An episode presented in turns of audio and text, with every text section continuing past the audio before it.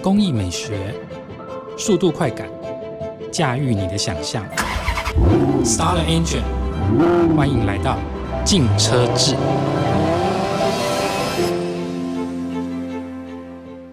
各位听众，大家好，欢迎收听由静好听与静周刊共同制作播出的节目《竞车志》，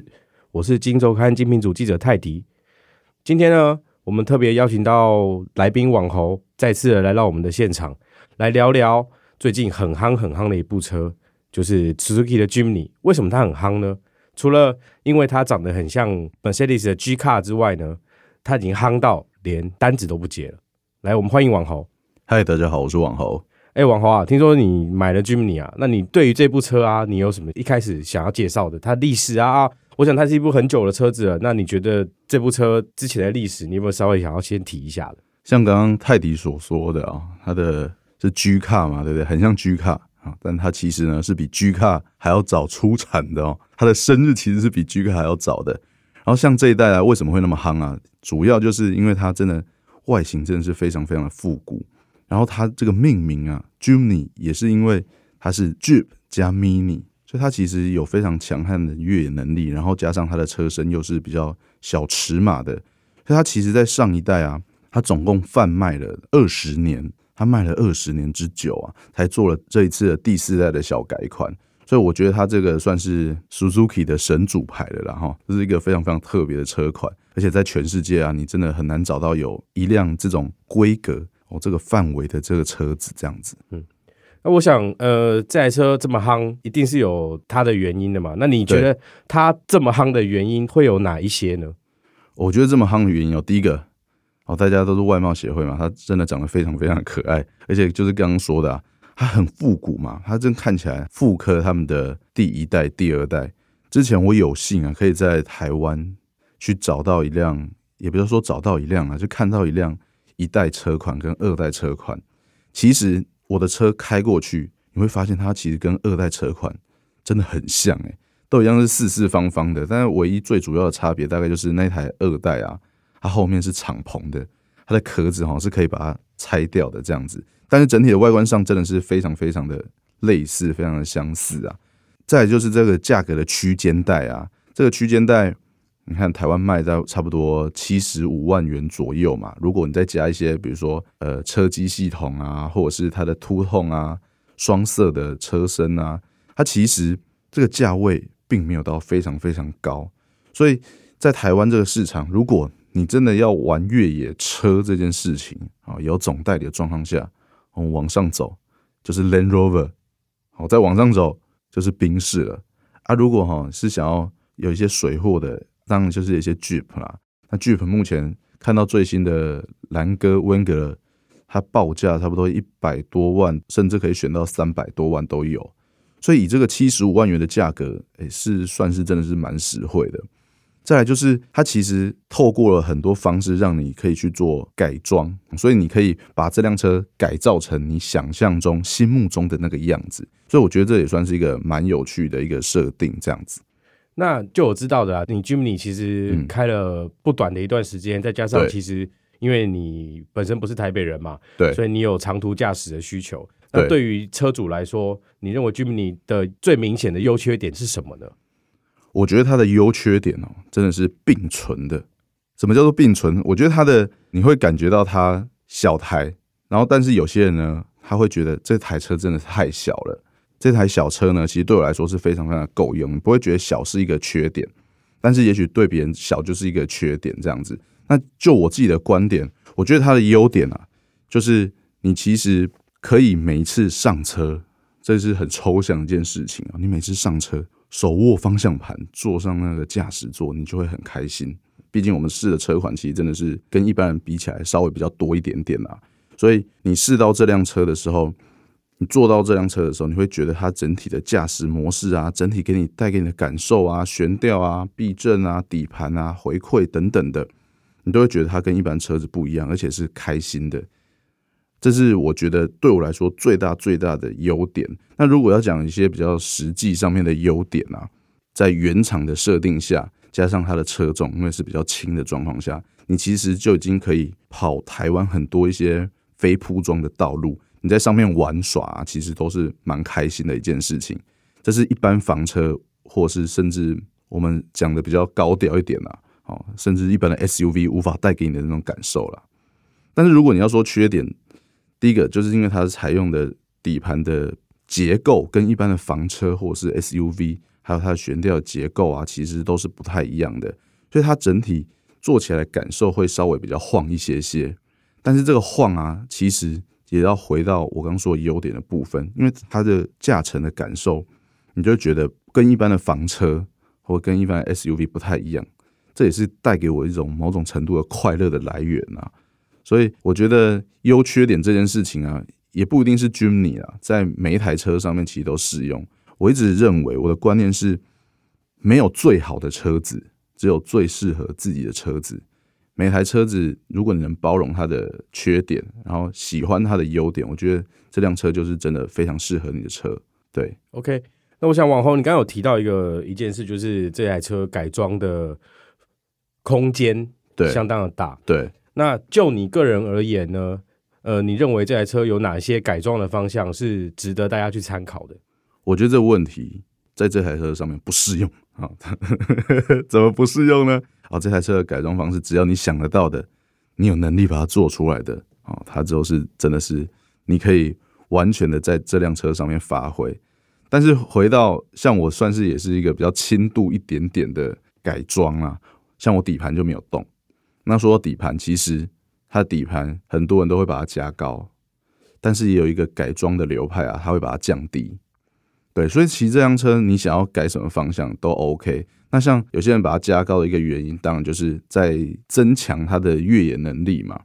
只要你的越野能力越强，在台湾的一些道路啊，不管你是走西床啊，或者是走林道，甚至沙滩，它都是可以比较轻易的去做克服的。那像我现在目前改装的方向啊，是在内装，其实是有加了蛮多东西。像我前阵子有个朋友就跟我说：“哎、你现在是改车子还是改房子啊？” 我就加了一些蛮个人化的东西在上面的，所以这也是一种改装的流派、改装的方向啊。那另外呢，也有人去改了涡轮，目前有看到有人去改了涡轮，然后在日本那边啊，其实也有机械增压的这个套装建筑都可以做加装这样子。这种东西啊，就是见仁见智啊。你想要做什么样的方向在走，只要你真的是你的创意有到那边，你真的就可以这样做啊。然后，如果要走一种比较凹豆风格的啊，其实也有人在上面装设，比如说车顶帐，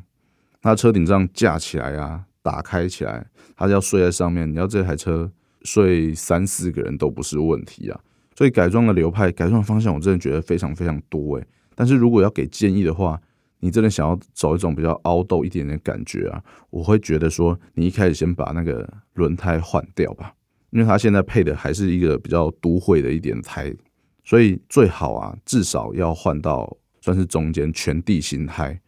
啊。如果你真的未来想要玩的更凶一点，玩的更大一点，要走强度更大的那个越野，你可能就要换成 MT 胎了。我之前有问过啊，就是一些车友，他们其实在家中是备有两组胎的，一组可能就是日常的使用，就是我一般开在铺装道路、一般马路上面的。那今天我周末想要去玩，他就把它换成 MT 胎，就是越野胎这样子，巧克力胎。哦，所以我觉得玩这台车它的乐趣真的是非常非常多啊。就往后，你刚刚有提到这台车改装的方向非常的多，那你认为是什么样的原因造就了它改装方向这么多呢？嗯，以我的例子来讲啊，我真的觉得我自己的想法哦，不要说简陋了啊，简陋不好听啊，它其实里面的内装是非常非常简单的，所以像很多汽车啊，像很多房车啊，或者是像现在的修旅车啊等等的，它其实里面的内装会有很多的饰板会包起来，你其实看不到一道钣金外露这件事情。但是 Germany 呢，诶，它其实有很多的钣金是外露的，因为它后面有一个双座嘛，它旁边呢就是跟车体一样，就是一个钣金在那边。而且比如说像我车子是军绿色的，你就可以看到军绿色在那边。然后再来就是它的饰板呢，诶，其实也很好拆哦，它的饰板非常非常的好拆，你只要抓对一个方向，抓对一个角度，它饰板一下子就可以拆下来了。跟一般我们在看到你在拆房车啊，或者拆 SUV 啊，我觉得那个区别是真的蛮大的。再第三点啊，就是它的锁点很多哦，所以它的锁点很多，会让你自己的创意空间可以发挥到非常非常多啊。比如像我最近在看木头，我为什么要看木头呢？因为这个木头，我想要做一个在车子里面的一个小桌子，那个小桌子就是可以做折叠的。然后我最近在研究说。哦，到底哪一种木头是比较耐热的？因为毕竟台湾夏天很热嘛，你这样被闷在车子里面，如果木头的品质不好啊，或者是它本身这个木头材质不好，诶，它可能一下子就变形了。也就是因为这样的锁点很多啊，你只要在上面动点小巧思，哦，像我在日本有看到一个人，他就是在这些锁点上面安装了一个柜子，就像是那种咖啡车的那种小柜子。然后再加上他把它里面的车室铺平之后啊，哇，超像一个家的，大概就是嗯，我未来想象的那种方向吧。不过我不会装柜子就是了啦。但是我觉得他在内装上面真的是非常非常好，自己去做 DIY，你可以自己享受那个 DIY 的乐趣啊。这个乐趣你不自己动手做，你是没有办法体会到这个乐趣的啊。加上 Jimmy 真的很好拆啦，我还是再强调一次。所以你可以很轻易的体会到这个 DIY 的乐趣啊！如果是外观件上面的东西，我觉得当然有些东西不要动到底盘，我觉得你也是可以自己做 DIY。如果你有些器具、有些工具的话，但是如果真的有动到一些悬吊啊、动到底盘，我的建议啦，还是寻求专业的协助这样子。OK，那据了解，你是华语圈全球第一个试到居民的人。听说你还特别跑到日本去试，你对于这件事情，你可以稍微分享一下当初为什么会这样子做，然后去了日本之后，呃，遇到什么样很有趣的事情吗？我要澄清一下，我不敢保证是华语圈第一个试到的，但目前看起来应该是第一个试，然后有做出影片的人呐。对，这样子，我觉得当初就是凭着一股热血吧，因为就真的很喜欢这辆车，然后那时候就真的蛮喜欢的，我就想说，那就。飞一趟日本试试看吧，但是前提就是你要去日本能够找到车子嘛，不然飞一趟日本，哎，对我现在的经济而言呢，也是不少钱啊。所以我后来就透过了关系认识了日本当地的一个专门做 Jimny 的杂志社的社长，然后透过他也非常感谢他啦，然后他去跟经销商借车，然后就借了一辆 Jimny 出来这样子。然后就开啊，就有到河床去体验一下它的 off road 性能。虽然那个河床，嗯，难度非常非常低啊，一般的底盘高一点的 SUV 应该也进得去，但是还是可以在河床那种比较摇晃的路感上体验这次的手牌，哦，它武术手牌的 Jimny 这样子。然后你说有趣的事情，刚提到手牌嘛，大家记得啊，日本是右驾，所以。我在台湾其实啊，已经很久没有开手牌车了。在那时候，然后去到日本，右驾手牌，我崩溃，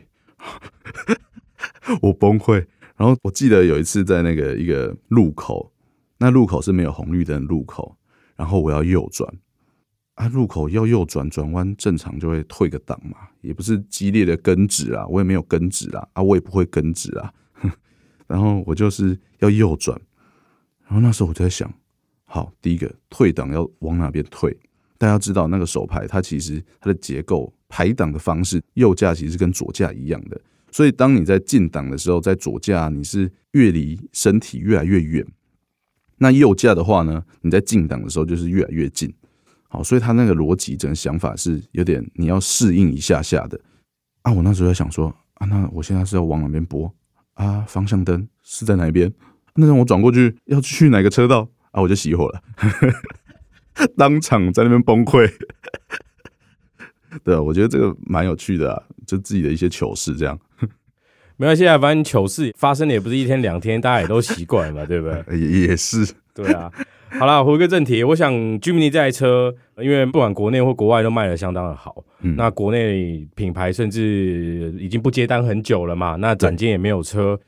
有兴趣的朋友啊，就可以去加一些网络上的社团啊，去找一些车友，那去跟车友询问问题，或者是直接跟他们约时间试车。因为毕竟原厂已经没有车可以试了嘛，所以我想不管怎么样，都可以看出这台车卖的相当的好。我想是接单的状况是算是相当的 crazy 啊，因为很、嗯，据说现在订车之前订车一台车是要等目前看下来是等一年半啊，而且最高的现在都要加价嘛，最高的时候那个金额是加价到我目前看到了，这是我自己看到的，加价十万块。对买一台车不仅没有打折，还要加十万块去买。我想这是一件在汽车市场非常难以想象的事情。嗯，那最后我们今天谢谢网红来上我们的节目。谢谢，那也谢谢大家今天的收听，也请持续锁定由静好听与静周刊共同制作播出的《静车志》，我们下次见，拜拜。拜拜。想听爱听，就在静好听。